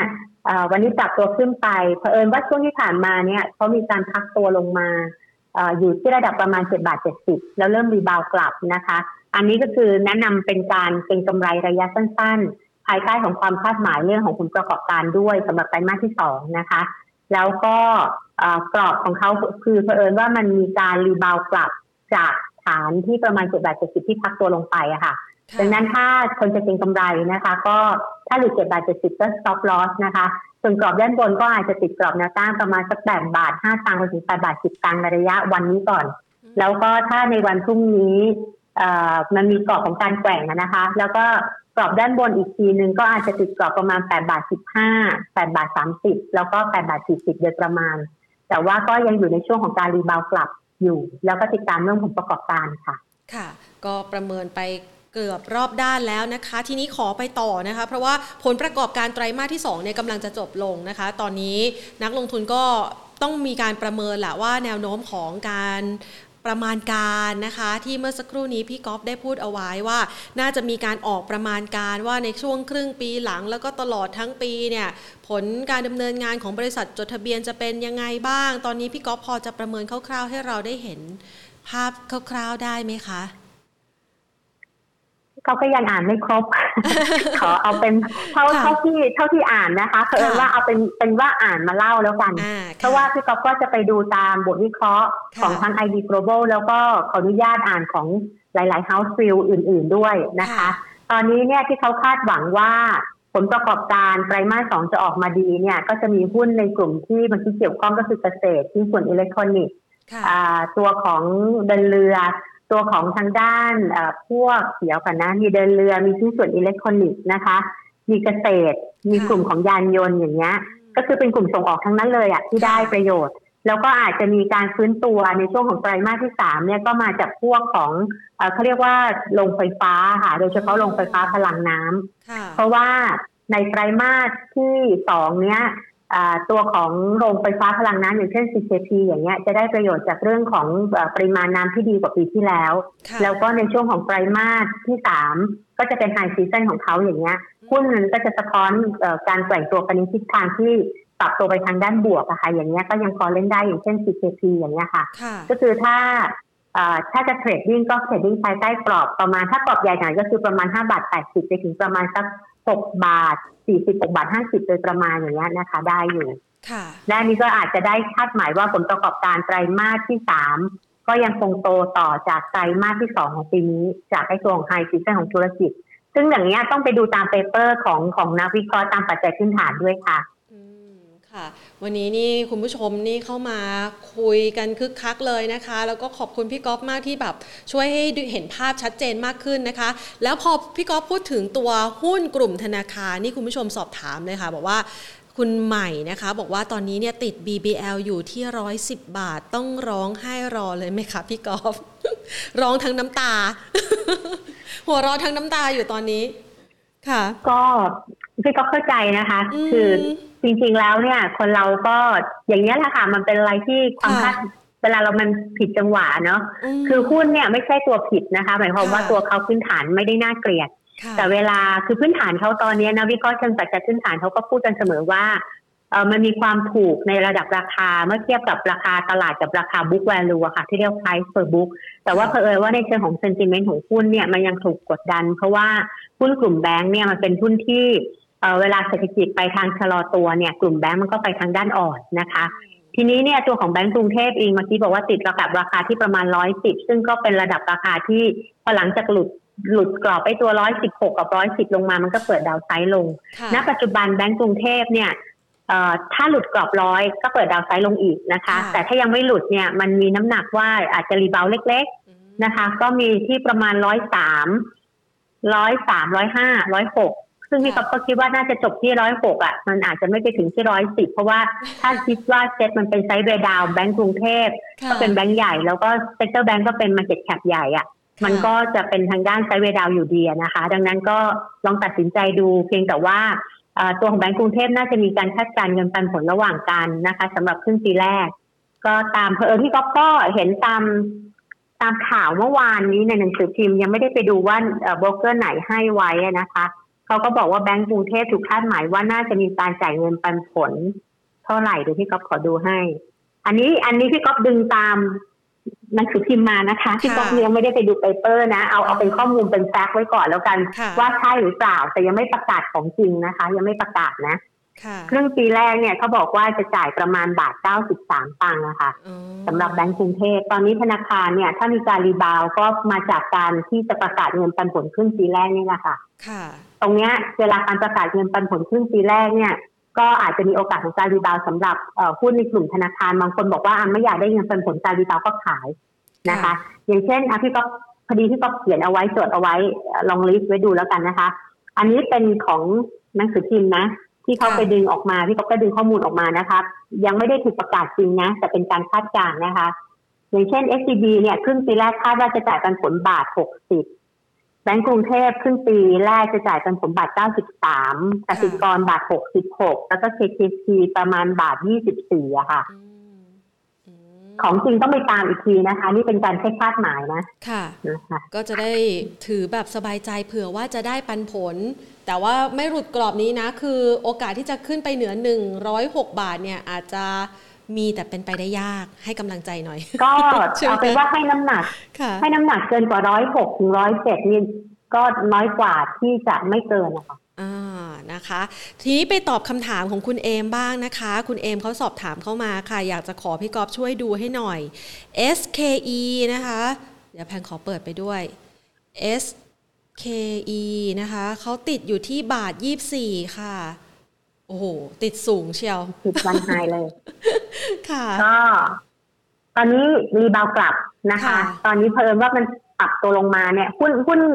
หุ้นที่เก็งกำไรแบบนี้ค่ะ เวลาพักตัวลงมาตอนนี้อยู่ในกรอบของการที่จะ rebound กลับ แต่ว่าเป็นการ rebound กลับจากภาวะที่ถูกขายมากเกินไปนะคะเผอิญพี่ก็ไม่ได้อัดไปดูนะว่าเขาขึ้นขึ้นก่อนหน้านั้นเพราะอะไรเนาะทีนี้เนี่ยตอนนี้อาจจะติดกรอบอการ rebound ติดกรอบอยู่ประมาณสักใกล้ๆบาทแปดตังค์ถึงบาทสิบตังค์แต่ว่าถ้าเมื่อไหร่ก็ตามเบรกบาทสิบตังค์ขึ้นไปได้เนี่ย ก็ค่อยๆคาดหวังต่อการรีบาวกลับไปหาที่ประมาณสักบาทสิบสอง แล้วก็ประมาณสักบาทสิบห้าแล้วก็บาทสิบแปดนะคะมันคิดติดเท่าไหร่นะ บาทยี่สิบสี่บาทกับอีกยี่สิบสี่ลุ้นนิดนึงแล้วกันลุ้นนิดนึงลุ้นนิดนึงลุ้นนิดนึงเพราะว่าต้องย้อนกลับไปดูกับที่เขาเสนอแนะ ให้ย้อนกลับไปดูว่าเอ่อตอนที่เขาเก็งกำไรเขาเก็งกำไรเรื่องอะไรนะคะ แต่ถ้าเกิดว่า ไอ้ตัวของประเด็นที่เก็งกำไรอะมันสะท้อนว่ามีแนวโน้มว่าจะเป็นไปตามนั้นเนี่ยมันอาจจะมี rebound กลับกลับไปยืนใกล้ๆจุด high เดิมก็ได้ แต่เผอิญพี่กอล์ฟไม่ได้ตามว่าเขาเขาเก็งกำไรเรื่องอะไรนะคะ แต่พี่กอล์ฟมองสะท้อนจากการที่ใช้กราฟ แล้วก็มองการ rebound กลับด้วยกราฟแล้วกันนะคะค่ะ ทรงนี้ควรถัวไหมคะ หรือว่าถือรอไปดีกว่าที่ต้องไม่ถัวค่ะคือถ้าหุ้นแบบหุ้นตัวกลางตัวเล็กอย่างเงี้ยพี่ก็อาจจะมองอย่างนี้ค่ะว่า rebound กลับไปถึงพี่ก็อาจจะทำเป็นสองสาม step ในการ rebound กลับอย่างเช่น อย่าง SKE อย่างเงี้ยหนึ่งก็คือติดกรอบแรกคือบาทแปดตังค์ติดกรอบที่สองคือประมาณบาทสิบสองติดกรอบที่สามก็คือประมาณบาทสิบแปดถึงบาทสิบเก้านะคะพี่ก็อาจจะมองว่าอ่ามันจะได้ถึงสมมุติว่ามีโอกาสได้ถึงประมาณบาทสิบ บาทสิบตังค์ถึงบาทสิบสองตังค์เนี้ย เราอยากขายก่อนส่วนหนึ่งไหม หรืออไปขายไปขายครึ่งหนึ่งที่บาทสิบสองแล้วไปขายส่วนที่เหลือที่บาทสิบเก้าแล้วเสร็จแล้วเนี่ยถ้าพักตัวลงมาอยากจะอยู่ตัวนี้ต่อก็ไม่ว่ากันถ้าเขาไม่หลุดกรอบนะคะ ตัวนี้ห้ามหลุดกรอบเก้าสิบสองตังค์ลงนะคะ ถ้าหลุดกรอบเก้าสิบสองตังค์ก็ก็ตัวใครตัวมันไม่ค่อยสวยอะแต่แต่มันก็ครั้งที่แล้วหลุดไหมอะไม่หลุดเนี่ยก็บาทสองตังค์ เอาอย่าอย่าหลุดอย่าหลุดบาทแล้วกันอะเก้าสิบสองตังก็เป็นสเต็ปสุดท้ายนะคะแต่อย่าหลุดบาทแล้วกันนะคะทีนี้นอกเหนือจากตัวนี้แล้วนะคะ ยังมีติดอยู่ที่ Secure ด้วยค่ะ S E C U R E อะขอดูนะสะกดไงนะ S E C U Secure ใช่ไหมคะ S E C U R E C U R E นี่ติดอยู่ โอ้โห ติดดอยที่ 30 บาท 30 ค่ะ นี่มันเป็นหุ้นน้องใหม่ใช่ไหมคะ ที่เขาเข้ามาเป็นหุ้นเพิ่งเข้านะคะพอดีพี่เขาก็กสทวงไม่ได้ดูพื้นฐานไว้ตอนนี้อยู่ช่วง rebound เหมือนกันนะคะ ก็ถ้า rebound แล้วยืนกรอบ 25 บาทได้นะคะหมายความว่า 25 50 ตรงนี้ถ้ายืนได้ก็มีคาดหวังไปหา 26 บาท ถึง 26 บาท 50 อีก step หนึ่งนะคะ แล้วก็อีกทีก็คือประมาณเอาเป็นกรอบระบาทแล้วกันนะ ไปหาจาก 25 50 เป็น 26 50 27 50 ทีนี้หุ้นที่เขาลงมาเนี่ยจากข้างบนคือ 3 13.25 แล้วมาลงโลลึกอยู่ที่ประมาณสักยี่สามบาทห้าสิบแนวการรีบาวกลับก็น่าจะพอได้ประมาณสักยี่หกห้าสิบถึงยี่สิบเจ็ดห้าสิบอะค่ะ ก็แต่ว่าถ้าไปถึงสามสิบก็อาจจะยากนิดนึงนะคะ ติดคุณจีรวัตรคุณจีรวัตรนะคะ บอกว่าติด FORTH ค่ะอยู่ที่สิบเอ็ดบาทสองสิบเอ็ดบาทยี่สิบตางค์นะคะทำยังไงดีคะตัวไหนนะคะ F O R T H Forth Forth ใช่ไหมคะ Forth Corporation F O R T H ค่ะ F ค่ะเดี๋ยวนะ F O R T H Forth นะคะ อ๋อ Forth เหรอคะ ค่ะ พี่กอล์ฟ Forth ใช่ไหมใช่ค่ะ Forth Forth Forth Forth ค่ะคือ Forth เนี่ย มันมีหุ้นที่เป็นข่าวอยู่นะคะภายใต้ตรงเนี้ย คือเขาเขาปรับขึ้นจากเจ็ดบาทกว่าเนี่ย ขึ้นไป high ถึงระดับประมาณสิบสามสิบสี่เนี่ย ก็คือขึ้นไปร้อยเปอร์เซ็นต์นะคะเจ็ดบาทไปสิบสี่ ตอนนี้พักตัวลงมาอยู่ที่สิบบาทการพักตัวตรงจุดนี้ไม่อยากให้หลุดสิบบาทเลยนะคะเพราะถ้าหลุดสิบบาทก็เปิด downsideทีนี้ถ้าไม่หลุดสิบบาท แล้วแนวโน้มเริ่มจะ rebound นะคะ ก็จะมี rebound ติดอยู่ภายใต้กรอบสิบไปถึงสิบเอ็ดแล้วก็อีกทีก็คือประมาณสิบเอ็ดบาทสี่สิบสิบเอ็ดบาทห้าสิบอะค่ะก็มีสิบไปถึงสิบเอ็ดแล้วก็สิบเอ็ดจุดสี่แล้วก็สิบเอ็ดจุดหกก็ลองดูประมาณนี้ก่อนนะคะ SMT น่าเก็บไหมคะ จากคุณมนัทค่ะ ตัวไหนนะคะ SMT ค่ะ SMT อ๋ออยู่ในชิ้นส่วนเนาะสตาร์ไมโครอิเล็กทรอนิกส์ค่ะ ค่ะ ก็ถามว่าน่าเก็บไหมพี่ก็มองว่าเป็นน่าเก็งกำไรดีกว่า อืมเอาแค่เก็งกำไรนะคะเพราะเอิญว่าเมื่อวานนี้เริ่มฟื้นตัวจากการพักตัวลงไป แล้ววันนี้ยืนกรอบที่ประมาณหกบาทเจ็ดสิบขึ้นมาได้เนี่ย ก็จะเป็นการเก็งกำไรแบบ rebound กลับนะคะ ก็มีการขยับก็มีแนวต้านเป็นทีละ step ละสิบตังค์นะคะก็เป็นหกบาทแปดสิบหกบาทเก้าสิบแล้วก็เจ็ดบาทค่ะทีนี้มันจะได้ถึงระดับประมาณที่เคยทำ high ไว้ที่เจ็ดบาทสี่สิบห้าหรือเปล่าไม่ค่อยแน่ใจนะคะ แต่ว่าอยู่ในกรอบเก็งกำไรถ้าดูตามคร่าวๆอะ ก็จะจะอยู่ภายใต้กรอบเก็งกำไรไปหาการ rebound กลับ step ละสิบตังค์ จากหกบาทแปดสิบไปหกบาทเก้าสิบแล้วก็ไปเจ็ดบาท แล้วก็เจ็ดบาทสักสิบตังค์อะไรประมาณนี้ค่ะ ค่ะคะะตอบคำถามให้นะคะ ขออนุญาตไปตอบคำถามในส่วนของ YouTube ด้วยนะคะ วันนี้มีคนถามกันเข้ามาคึกคักมากค่ะพี่กอล์ฟคุณผู้ชมสอบถามนะคะ บอกว่าขอให้พี่กอล์ฟช่วยดูตัวเซเว่นอัพให้หน่อยค่ะ แนวโน้มเป็นยังไงบ้างคะ จากคุณน็อตพีค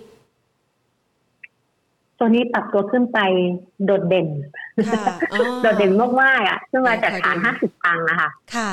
ขึ้นมาจากฐาน50ตังค์อะในช่วงประมาณเดือนมีนาคมกลางกลางเดือนนะคะจนกระทั่งขึ้นไปไฮอยู่ถึง3บาท50อะ ถ้าพิจารณาก็คือขึ้นไปทั้งหมดเอากรอบกลมๆนะเจ็ดเท่าตัวค่ะแล้วลงมาตอนนี้คืออืม ตอนนี้ลงมาเนี่ยอยู่ให้หลุดสองบาทห้าสิบแปดนะคะ ถ้าหลุดสองบาทห้าสิบแปดก็เปิดดาวไซต์ต่อ สมมุติว่าลงมาแล้วมันไม่ได้หลุดสองบาทห้าสิบแปดมันก็จะเล่นอยู่ภายใต้การ rebound กลับกรอบอยู่ประมาณจากสองบาทห้าสิบแปดไปหาประมาณไม่เกินสองบาทเก้าสิบสองนะคะ ซึ่งวันนี้ก็ rebound ไปหาสองบาทเก้าสิบสองใช่ไหมอ่าเนี่ย rebound สองบาทเก้าสองนี่ติดแนวต้านก่อนนะคะ ก็จะอยู่ภายใต้กรอบเนี่ยสองห้าแปดถึงสองเก้าสองถ้าเมื่อไหร่ยืนสองเก้าสองได้เนี่ยถึงจะคาดหวังต่อการขยับไปหาสามบาทและสามบาทสิบอีกครั้งนะคะ ค่ะ อย่าลืมสองบาทห้าแปดนะคะ ค่ะนะคะ ให้เป็นจุดที่ตัดสินใจเอาไว้นะคะ คุณปอมถามว่า GLOCON มองแนวโน้มยังไงบ้างคะ GLOCON G L O C L O C O N นะคะ GLOCON เนี่ยพี่ก็เห็นว่านักวิเคราะห์เริ่มกลับมา cover หุ้นตัวนี้ในเชิงปัจจัยพื้นฐาน แล้วก็มีมุมมองเชิงบวกอะ่ะ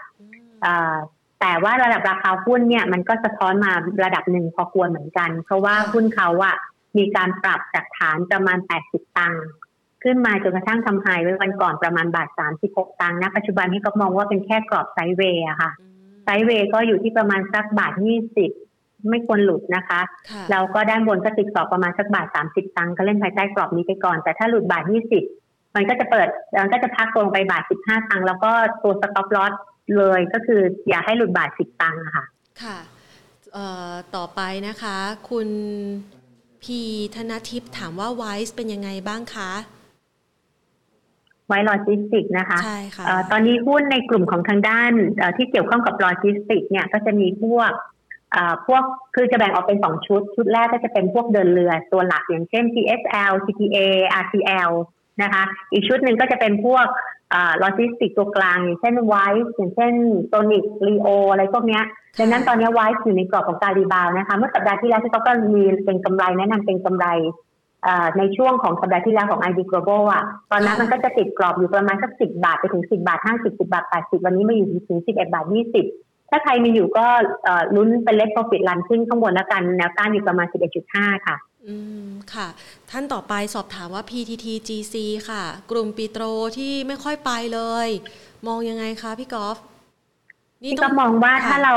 เอ่อ PTT GC เนี่ยเป็นกลุ่มปิโตรเคมี ซึ่งมันคล้ายๆกับที่เป็นหุ้นในกลุ่มของทางด้านธนาคารนะคะ คือกลุ่มที่อ่อนแรงกว่าตลาดอ่าทีนี้พอมันเป็นอย่างนั้นปั๊บเนี่ยหุ้นมันก็เลยมีการอ่อนแรงมา แล้วก็ดูจะอ่อนด้อยกว่า SET Index นะคะ พียงแต่ว่าการรีบาวกลับของเขาเนี่ยมีแนวต้านใหญ่อยู่ที่ประมาณ 59 ถึงประมาณ 60 บาท ถ้าไม่เบรกก็ติดแนวต้านนี้ก่อนนะคะ แต่ว่าเวลาถ้าสมมุติว่าเราเล่นภายใต้กรอบ ก็อยู่ภายใต้กรอบประมาณสัก 55 ถึง 60 แล้วก็อีกระดับหนึ่งถ้าสมมติขยับขึ้นไปได้ก็จะติดแนวต้านอีกทีก็คือประมาณสักใกล้ๆมี 60 กับ 62 นะคะ แต่ที่เขาก็คิดว่า 60 บาท ก็ยังเป็นแนวต้านที่มีนัยยะอยู่อะค่ะ วันนี้อยู่ที่เท่าไหร่อะวันนี้ 58 วันนี้ 58 นะคะ ถ้ามีรีบาวก็ ก็ติดกรอบ 58 50กับ59 ก็คือ 58 ไปถึง 60 ไม่น่าเกินระยะสั้นๆนะคะ ค่ะ นี่คุณผู้ชมสอบถามกันเข้ามาในหุ้นกลุ่มแบงค์นะคะ บอกว่าบางทีเนี่ยถือยาวแบบแทบจะถือลืมไปเลยนะคะ แล้วก็สอบถามกันมาบอกว่าอย่าง K-Bank เนี่ยซื้อรับปันผลได้ไหม คุณมิกิบอกว่าติดอยู่ที่ 122 บาท จะเริ่มถัวเมื่อไหร่ดีคะพี่กอล์ฟเดี๋ยวรอ SET Index ตอนมันลงไปข้างล่างก่อนค่ะคิดว่าแบงค์น่าจะมีโอกาสได้ถัวข้างล่างดีกว่าอ่าอันนี้ไม่ต้องรีบร้อน ไม่รีบค่ะคือตอนนี้เนี่ยแบงค์เนี่ยตอนนี้แบงค์ที่ rebound นี่พี่ก็คิดว่าวันนี้แบงค์ rebound จากการคาดหมายว่าน่าจะมีการประกาศแจกเงินปันผลระหว่างกาลส่วนหนึ่งด้วยนะคะ คิดว่านะอืมไม่ไม่นี่ความคิดเห็นส่วนตัวนะคะค่ะอ่าเผื่อว่าถ้าเขาประกาศจ่ายปันผลก็จะได้ถือแบบสบายใจนิดนึงพอมีติดปลายนวมนะคะก็การจ่ายเงินปันผลระหว่างการถ้าประกาศ แล้วเราสมมตินะสมมตินะคะ ว่าตัวเคแบงก์เกิดประกาศจ่ายเงินปันผลระหว่างการแล้ว ตัวของเขารีบาวกลับไปได้ร้อยแปดถึงร้อยสิบคนที่มีต้นทุนร้อยแปดร้อยสิบอะจะขายก่อนก็ได้นะถ้ายังไม่อยากรับปันผลแล้วก็เดี๋ยวค่อยมาเปลี่ยนต้นทุนก่อนนะคะค่ะอีชีกับ M MBAX คุณชิงชัยนะคะอีชีก็อยู่ในกรอบ rebound นะคะ แต่ว่ามันเป็นหุ้นที่อ่อนแรงกว่าตลาด ก็ดังนั้น rebound กลับเผอิญว่ามันมีแนวต้านที่ค่อนข้างมีนัยยะอยู่ประมาณเนี้ยสิบเอ็ดเจ็ดสิบเอ็ดหกเนี่ย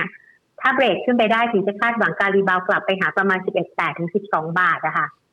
มันมันยังไม่ค่อยไปไหนนะคะ ดังนั้น rebound กลับ ถ้าต้นทุนอยู่ประมาณใกล้สิบเอ็ดแปดถึงสิบสองบาท แล้วได้ถึงสิบเอ็ดแปดสิบสองก็ขายก่อนก็ได้เดี๋ยวมาหาต้นทุนใหม่นะคะค่ะ ขอสอบถามไปที่ตัว TTB ค่ะ ทุนบาทห้าสิบมองยังไงดีคะ คือแบงก์เหมือนกันหมดอะค่ะอ่อนแรงกว่าตลาดทั้งหมดเลยค่ะ แล้วเผอิญว่าพรุ่งนี้จะมีประชุมกรงงนะคะ ทีนี้สิ่งที่เขาตามกันในประชุมกรงงรอบนี้เนี่ย มีอันที่หนึ่งก็คือคาดหมายว่าคงอัตราดอกเบี้ย ไว้ที่ระดับประมาณ 0.5เปอร์เซ็นอันนี้น่าจะเป็นไปตามเทรนด์อันที่สองก็คือติดตามว่าทางด้านแบงก์ชาติธนาคารแห่งประเทศไทยจะประกาศเกี่ยวกับเรื่องของความคาดหมาย GDP ไทย ในปี 64-65 เนี่ยปรับลงขนาดไหนนะคะจากโควิดรอบใหม่เนี่ย แล้วก็ส่วนสุดท้ายก็คือว่าไอ้ตัวของการที่เขาจะมาพิจารณาเกี่ยวกับเรื่องของมาตรการในการช่วยลูกหนี้เรื่องของโควิดเนี่ยเขาจะมีการแคปในเรื่องของอัตราดอกเบี้ยหรือเปล่า ซึ่งภาพเหล่านี้มันก็จะทำให้กลุ่มหุ้นกลุ่มของไฟแนนซ์ก็ยังอ่อนแรงกว่าตลาด กลุ่มแบงก์ก็จะถูก cap ด้วยพวกนี้อยู่อะค่ะ ดังนั้นมันก็เลยยังดูอ่อนแรงอยู่ ก็ติดตามในวันพรุ่งนี้ก่อนนะนะคะ ค่ะ เอ็มเมื่อสักครู่นี้แพนถามพี่กอล์ฟไปแล้วใช่ไหมคะอีชีกับเอ็มอ๋อนะคะไปต่อที่กลุ่มสื่อสารบ้างค่ะ ตัว JAS ราคา JAS กับ TRUE มองยังไงบ้างคะพี่กอล์ฟแจ๊สกับทรูถ้าพี่กอฟมองพี่กอฟก็มองว่าเป็นหุ้นที่ยังไม่ได้สะท้อนอะไรที่ที่โดดเด่นนะคะ เพราะว่าพื้นฐานที่เขาก็ยังไม่ได้เห็นนะวิเคราะห์คนไหนทำ แจ๊สออกมาเนาะแล้วก็แต่เห็นทรูบ้างที่ทำบทวิเคราะห์ออกมาเขาก็มองว่ายังไม่ได้คาดหมายไปในเชิงที่เป็นทางบวกมากๆอะค่ะ เพียงแต่ว่ามันก็อยู่ในกรอบของการที่ที่ผลประกอบการมันก็ยังคงปกติธรรมดาอย่างนี้แหละ ทีนี้ตัวของทรูเนี่ยเพอเอิญว่าณปัจจุบันเนี่ยติดกรอบอยู่ประมาณใกล้ๆสามบาทสามสิบอยู่นะคะ แล้วก็มันยังไม่ผ่านก็ยังไปเหนือไม่ได้อะก็ยังอยู่ประมาณเนี้ยสามบาท คือถ้าเล่นตามรอบอะค่ะ ของตัวสูเนี่ย เอ่อเวลาลงมาไม่หลุดกรอบสามบาท ก็ตั้งรับใกล้ๆสามบาทต้นๆ แล้วเวลารีบาวกลับขึ้นไปก็ขายประมาณใกล้ๆสามบาทสิบแปดไปถึงสามบาทยี่สิบแปดอะไรประมาณนี้ก่อนค่ะ ค่ะเอ่อ XO พี่กอล์ฟขาแพนจะขอถามอีกสักประมาณสี่ห้าตัวนะคะผื่อพี่ก๊อฟมีธุระยังไม่มีธุระอะไรใช่ไหมคะ ขอเวลาอีกสักนิดนึงนิดนึงได้ค่ะ ค่ะนะคะ ตัว XO ค่ะ มองยังไงบ้างคะ XO วันนี้พี่ก๊อฟพี่ก๊อฟก็มีแนะนำในเปเปอร์นะคะว่าแนะนำเป็นกำไรระยะสั้นๆ ภายใต้กรอบของเซ็ตในช่วงของยังไม่หลุดกรอบพันห้าเนาะเป็นกำไรแบบการคาดหวังเรื่องของผลประกอบการด้วย แล้วก็ใช้จากจุดปิดเมื่อวานนี้ก็คิดว่าตัว XO เนี่ย ถ้าไม่หลุดกรอบประมาณสักยี่สิบยี่สิบสองลงไปนะคะ ก็อาจจะมีแนวโน้มของการรีบาวกลับก็คือ ภายใต้กรอบยี่สิบสองไปถึงประมาณยี่สิบสองจุดแปดหรือได้ถึงประมาณยี่สิบสามถึงยี่สิบสามจุดสี่อะค่ะ ก็ประมาณนี้นะคะนะคะ ตัว ETE ค่ะ ติดอยู่สองบาทแปดสิบสามมองยังไงบ้างคะ อันนี้กำลัง rebound นะคะ เพราะว่า rebound แคบๆ ตอนนี้ติดกรอบประมาณสองบาทสองบาทเท่าไหร่ครับนึงนะคะสองบาทสิบสองแล้วก็มีสองบาทเอ่อ มีสองบาทสิบสองสองบาท เอาตรงนี้ตอนนี้ไม่ high ถึงวันนี้ของสองบาทสิบหกก็ rebound มีกรอบใหญ่ๆ ที่ติดก็อยู่ประมาณสองบาทยี่สิบสามถึงสองบาทยี่สิบห้าจริงๆ มัน rebound ได้ถึงประมาณสองบาทสามสิบนะคะ ก็ลุ้นพรุ่งนี้อีกวันนึงก็ได้ค่ะเผื่อจะ rebound ต่อนะคะค่ะ ขออนุญาต 2 ตัวสุดท้ายนะคะ ปิดรับคำถามก่อนนะคะ คุณผู้ชมคะ STGT ค่ะ ติดอยู่ที่ 42 วันนี้นี่อยู่ 37 38 มองยังไงดีคะ ติดเท่าไหร่นะ 42 ค่ะ คือหนึ่งใน paper ที่พี่เขาเขียนว่าผู้หลุดเทรนน่ะ ผู้หลุดเทรนก็ยังไม่ต้องรีบร้อนที่เขาใช้คำว่า wait and seeค่ะก็จะมีดังนี้นะคะ CRC AWC ไทยออย PTTGC STA STTT ปตทปตทสพแล้วก็ TTG จดใหม่ไหมเดี๋ยวให้เขาไปฟังฟังรอบค่ะ อ่าอีกรอบนึงนะคะ ผู้หลุดกรอบที่เขาที่เขาใช้คำว่า wet and see นะคะ ก็คือ CRC AWC ไทยออย PTTGC STA STTT ปตทปตทสพแล้วก็ PTG ค่ะคำว่าหุ้นหลุดกรอบความหมายก็คือมันเป็นหุ้นที่อ่อนแรงกว่าตลาด เวลารีบาวกลับก็อาจจะยังคงไม่ได้ฟื้นตัวไปไกลนะคะ ก็อาจจะอย่างเช่น SCGP เนี่ยรีบาวกลับก็จะติดกรอบแนวต้านประมาณ 39 ถึงไม่เกิน 40 บาทก่อนนะคะ ถ้ายืน 40 บาท 50 หรือ 41 บาทได้ค่อยคาดหวังแนวโน้มทางด้านที่จะฟื้นตัวกว่านี้ในเชิงเทรดดิ้ง แต่จริงๆพี่เขาก็มองว่าพื้นฐานเขาก็ไม่ได้น่าเกลียดเนาะแต่ทำไมหุ้นมันถูกขายลงมาเยอะจังก็ไม่รู้อะค่ะ คือตอนนี้พี่ก็มีมีความคิดนิดหน่อยตรงที่ว่า หุ้นบางตัวนะวิเคราะห์ปัจจัยพื้นฐานก็ถูกคาดหมายว่าน่าจะออกมาค่อนข้างไปทางด้านบวกนะคะ แต่หุ้นเองถูกเทคโปรฟิตลงมาเยอะ จนมันหลุดกรอบอะอย่างเช่น STA SCGT อย่างเงี้ยค่ะ ค่ะ หลุดมาแล้วก็อาจจะไม่ได้อยู่ในความน่าสนใจในการเล่นเก็งกำไรในช่วงเวลานี้ ตัวสุดท้ายค่ะ ค่ะ ค่ะ ยังไงนะคะพี่กอฟ คือคือหลุดเมื่อกี้แทนผู้ถูกคือหลุดกรอบเนี่ยอาจจะไม่ใช่เป็นตัวที่น่าสนใจในเก็งการเก็งกำไรช่วงนี้ แต่ว่าถ้าเมื่อไหร่ก็ตามผลประกอบการมันดีกว่าที่นักวิเคราะห์คาดการไว้ อันนั้นค่อยคาดหวังว่ามันจะฟื้นตัวแล้วขึ้นไปยืนเหนือกรอบได้อะค่ะค่ะ จะกลับมาอยู่ในกระแสอีกครั้งหนึ่งนะคะ ปิดท้ายด้วยตัวเทสโก้ค่ะเทสโก้มองยังไงบ้างคะ T A S C O ก็เล่นเป็นไซเวย์ค่ะ หลังจากที่เมื่อปีที่แล้วใช่ไหมปีที่แล้วที่ เวเนซุเอลาค่ะ เรื่องตอนช่วงนั้นน่ะพอหลังจากการพักตัวลงจุดนั้นมาแล้วเนี่ยกรอบของทัสโก้มันก็จะเล่นกรอบค่อนข้างแคบๆนะคะ ภายใต้กรอบแคบๆเนี้ยก็ยังเล่นอยู่ภายใต้กรอบประมาณสัก18บาท80แล้วด้านบนก็จะติดกรอบประมาณ19บาท50ถึงประมาณไม่เกิน20บาท ก็เล่นอยู่ภายใต้กรอบนี้ค่ะเพียงแต่ว่าตัวทัสโก้เนี่ยเขาจะสวนทางกับระดับราคาน้ำมัน เพราะว่าเขาทำยางมาต่อยนะคะดังนั้นถ้าราคาน้ำมันลงทัสโก้ก็จะ เขาเรียกว่ามีกรอบเก็งกำไรฟื้นตัวขึ้นไปได้ และตอนนี้ตัวราคาน้ำมันมันมีเป็นไปในทิศทางของการพักตัวลงนะคะ ค่ะ ได้เลยค่ะ วันนี้ได้ข้อมูลเพียบเลยนะคะ ในเทคนิคการเก็งกำไร แล้วก็ตัวหุ้นที่อาจจะหลุดกระแสนิยมในช่วงเวลานี้นะคะพี่กอล์ฟวันนี้คุณผู้ชมอยู่กับเราเกือบเกือบ500 ท่านเลยทีเดียว ต้องขอขอบคุณพี่กอล์ฟมากเลยนะคะ ขอบพระคุณมากค่ะ ค่ะก็เป็นกำลังใจนะคะ สวัสดีค่ะ สวัสดีค่ะนะคะ พี่กอล์ฟก็มาให้กำลังใจกับเรานะคะสำหรับการลงทุนในช่วงเวลานี้นะคะ และแน่นอนย้ำอยู่เสมอนะคะ จากมุมมองของพี่กอล์ฟก็คือว่า ตอนนี้เนี่ย ตลาดหุ้นไทยอยู่ในช่วง sideway down นะคะ sideway down ก็คือตึ๊ดตึ๊ดตึ๊ดตึ๊ดตึ๊ดคือใส่ใส่จังหวะลงไปให้รู้สึกว่าเบาใจนิดนึงนะคะ แต่ว่าแนวโน้มก็คือว่ามันยังเป็นเทรนขาลงแบบนี้แหละนะคะ แต่จังหวะมันก็จะมีการ rebound บ้างสำหรับใครที่ต้นทุนอยู่สูงมากๆนะคะ จังหวะแบบนี้ก็อาจจะใช้ภาพนะคะ ในทางเทคนิคเข้ามาช่วยในการบริหารจัดการนะคะ แต่ถ้าถือยาวได้ก็ยังคงมีมุมมองเชิงบวกเกี่ยวกับทิศทางการปรับเพิ่มขึ้น แต่มันไม่ใช่ระยะเวลาอันสั้นในช่วง 1-2เดือนจากนี้นะคะ แล้วก็รอซึมซับกับปัจจัยลบต่างๆ ที่เข้ามาดังนั้นค่ะในมุมมองของพี่กอล์ฟนะคะ ให้คำแนะนำในเรื่องของการเทรดดิ้งในระยะเวลาสั้นๆนะคะ ไม่เอาไม่เอาเดือนด้วยนะ เอาแค่ 2 อาทิตย์ต่อจากนี้นะคะ เพื่อเก็งกำไรนะคะกับทิศทางการลงทุนที่จะเก่งเกี่ยวกับเรื่องของผลประกอบการของไตรมาสที่2นะคะแล้วก็หุ้น ที่ได้รับอนนิสงนะคะจากเงินบาทอ่อนค่าเรื่องของการส่งออกที่ปรับตัวได้อย่างคึกคักนะคะ วันนี้เนี่ยคุณผู้ชมเข้ามาสอบถามกันอย่างคึกคักมาก ๆ เลย รู้สึกดีใจนะคะ หลาย ๆ ท่านเข้ามาพูดคุยกับเรา แล้วก็ส่งคำถามกันเข้ามา ต้องขออนุญาตคุณผู้ชมด้วยนะคะ ส่งกันมาตั้งแต่ช่วงต้นกันสักหน่อยโอ้นี่แพนเพิ่งเห็น คุณเพชรนะคะ สอบถามตัว CK เข้ามาเดี๋ยวแพนขออนุญาตจดเอาไว้นะคะสำหรับหลาย ๆ ท่าน แล้วเดี๋ยวตอบคำถามให้ในวันพรุ่งนี้ละกันนะคะ จากนักวิเคราะห์ในหลาย ๆ ท่านที่จะเวียนเข้ามาพูดคุยกับเรานะนะคะ ทักทายนะคะ คุณเพชรคุณเอมนะคะ คุณใหม่ คุณจิราวัตรคุณมนัทคุณมิม คุณสิริวานคุณอัญชรีนะคะ คุณซันนี่คุณหัสดินนะคะ คุณอัญชรีโอ้หลาย ๆ ท่านเลยนะคะ คุณสีวะนะคะเข้ามาสอบถามกันนะคะ เกี่ยวกับตัวหุ้น คุณสุริยาด้วยนะคะ แล้วก็รวมไปถึง คุณชิ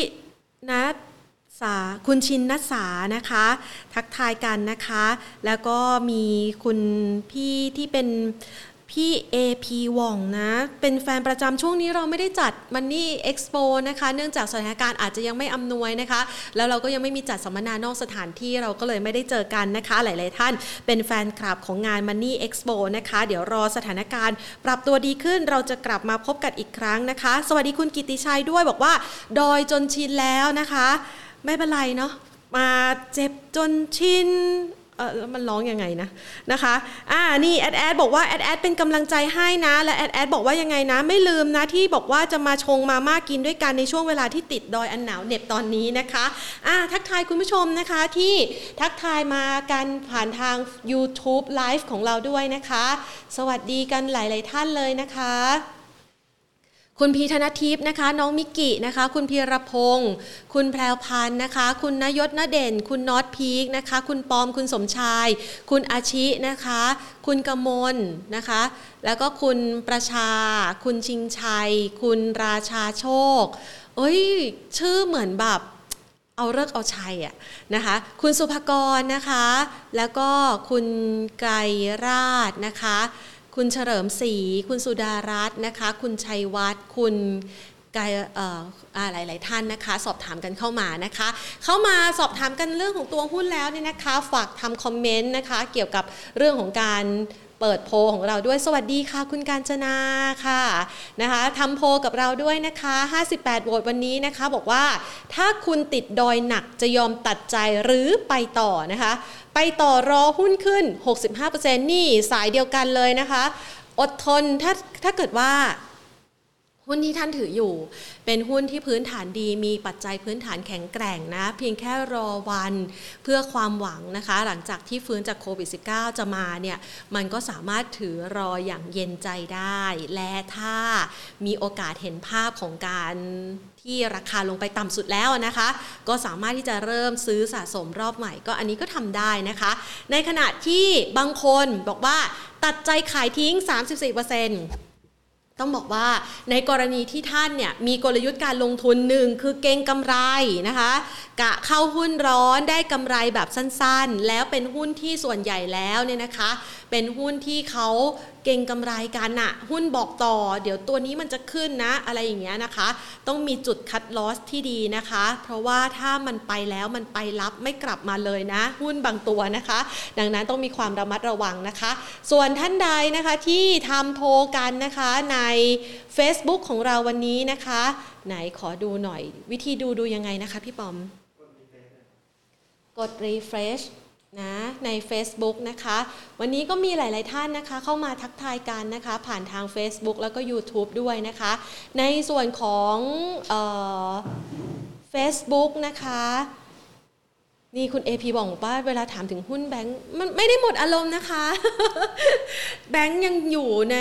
ปัจจัยพื้นฐานที่แข็งแกร่งเพียงแต่ว่าช่วงนี้อาจจะไม่ใช่ระยะเวลาของการปรับราคาเพิ่มขึ้นเท่านั้นเองนะคะคุณติดดอยหนักนะคะ จะยอมตัดใจหรือไปต่อนะคะ นี่ใน Facebook บอกว่า 29%ตัดใจขายทิ้งนะคะ ไปต่อรอหุ้นขึ้น 71%เชื่อว่าหลายๆคน มีความหวังแล้วก็เชื่อมั่นในตัวหุ้นที่เราถืออยู่นั่นเองนะคะ เพียงแต่ว่าความเชื่อมั่นนั้นจะถูกต้องหรือไม่ก็ต้องไปศึกษาบทวิเคราะห์ ศึกษาปัจจัยพื้นฐาน ดูแผนธุรกิจของเขา ว่ามันยังเติบโตได้อย่างแข็งแกร่งไหมถ้าหุ้นตัวนั้น มันหลุดจากวัฏจักรเศรษฐกิจ แล้วก็อยู่ในแนวโน้มของการดีคลายก็คือ แนวโน้มการสร้างรายได้ในอนาคตมันอาจจะไม่ได้ดีนะคะราคาหุ้นก็อาจจะไม่ไปต่อนะ ดังนั้นเวลาที่เราลงทุนในหุ้น เราก็ต้องดูธุรกิจของเขา วิเคราะห์ธุรกิจของเขาด้วยนะคะ จะได้มั่นใจในการถือต่อ แล้วก็รอให้ราคาปรับตัวเพิ่มขึ้นในระยะถัดไปแล้วค่ะ นี่คุณผู้ชมบอกว่าไง คุณชนาภาบอกว่าไม่ขายไม่ขาดทุนบางครั้งแพนก็ถือหลักแบบนั้นเหมือนกันค่ะ แต่ในบางตัวหุ้นเท่านั้นนะคะ ที่ใช้หลักการนี้ได้นะคะ เอาละค่ะวันนี้คุยกันอย่างสนุกสนานนะคะกับ 500 ท่านที่ฟังอยู่กันในโลกออนไลน์ของเราวันนี้นะคะ ขอบพระคุณมาก ๆ ค่ะ ท่านสามารถติดตามแล้วก็เข้ามาพูดคุยกันแบบสนุกสนานแชร์ทุกแชร์สุขแบบนี้นะคะ ในช่องของเรา Money and Banking Channel และ Money and Banking Podcast กับรายการ Market Today ค่ะ พรุ่งนี้เวลาดีๆ แบบนี้กลับมาพบกันนะคะ วันนี้ลากันไปก่อน สวัสดีค่ะ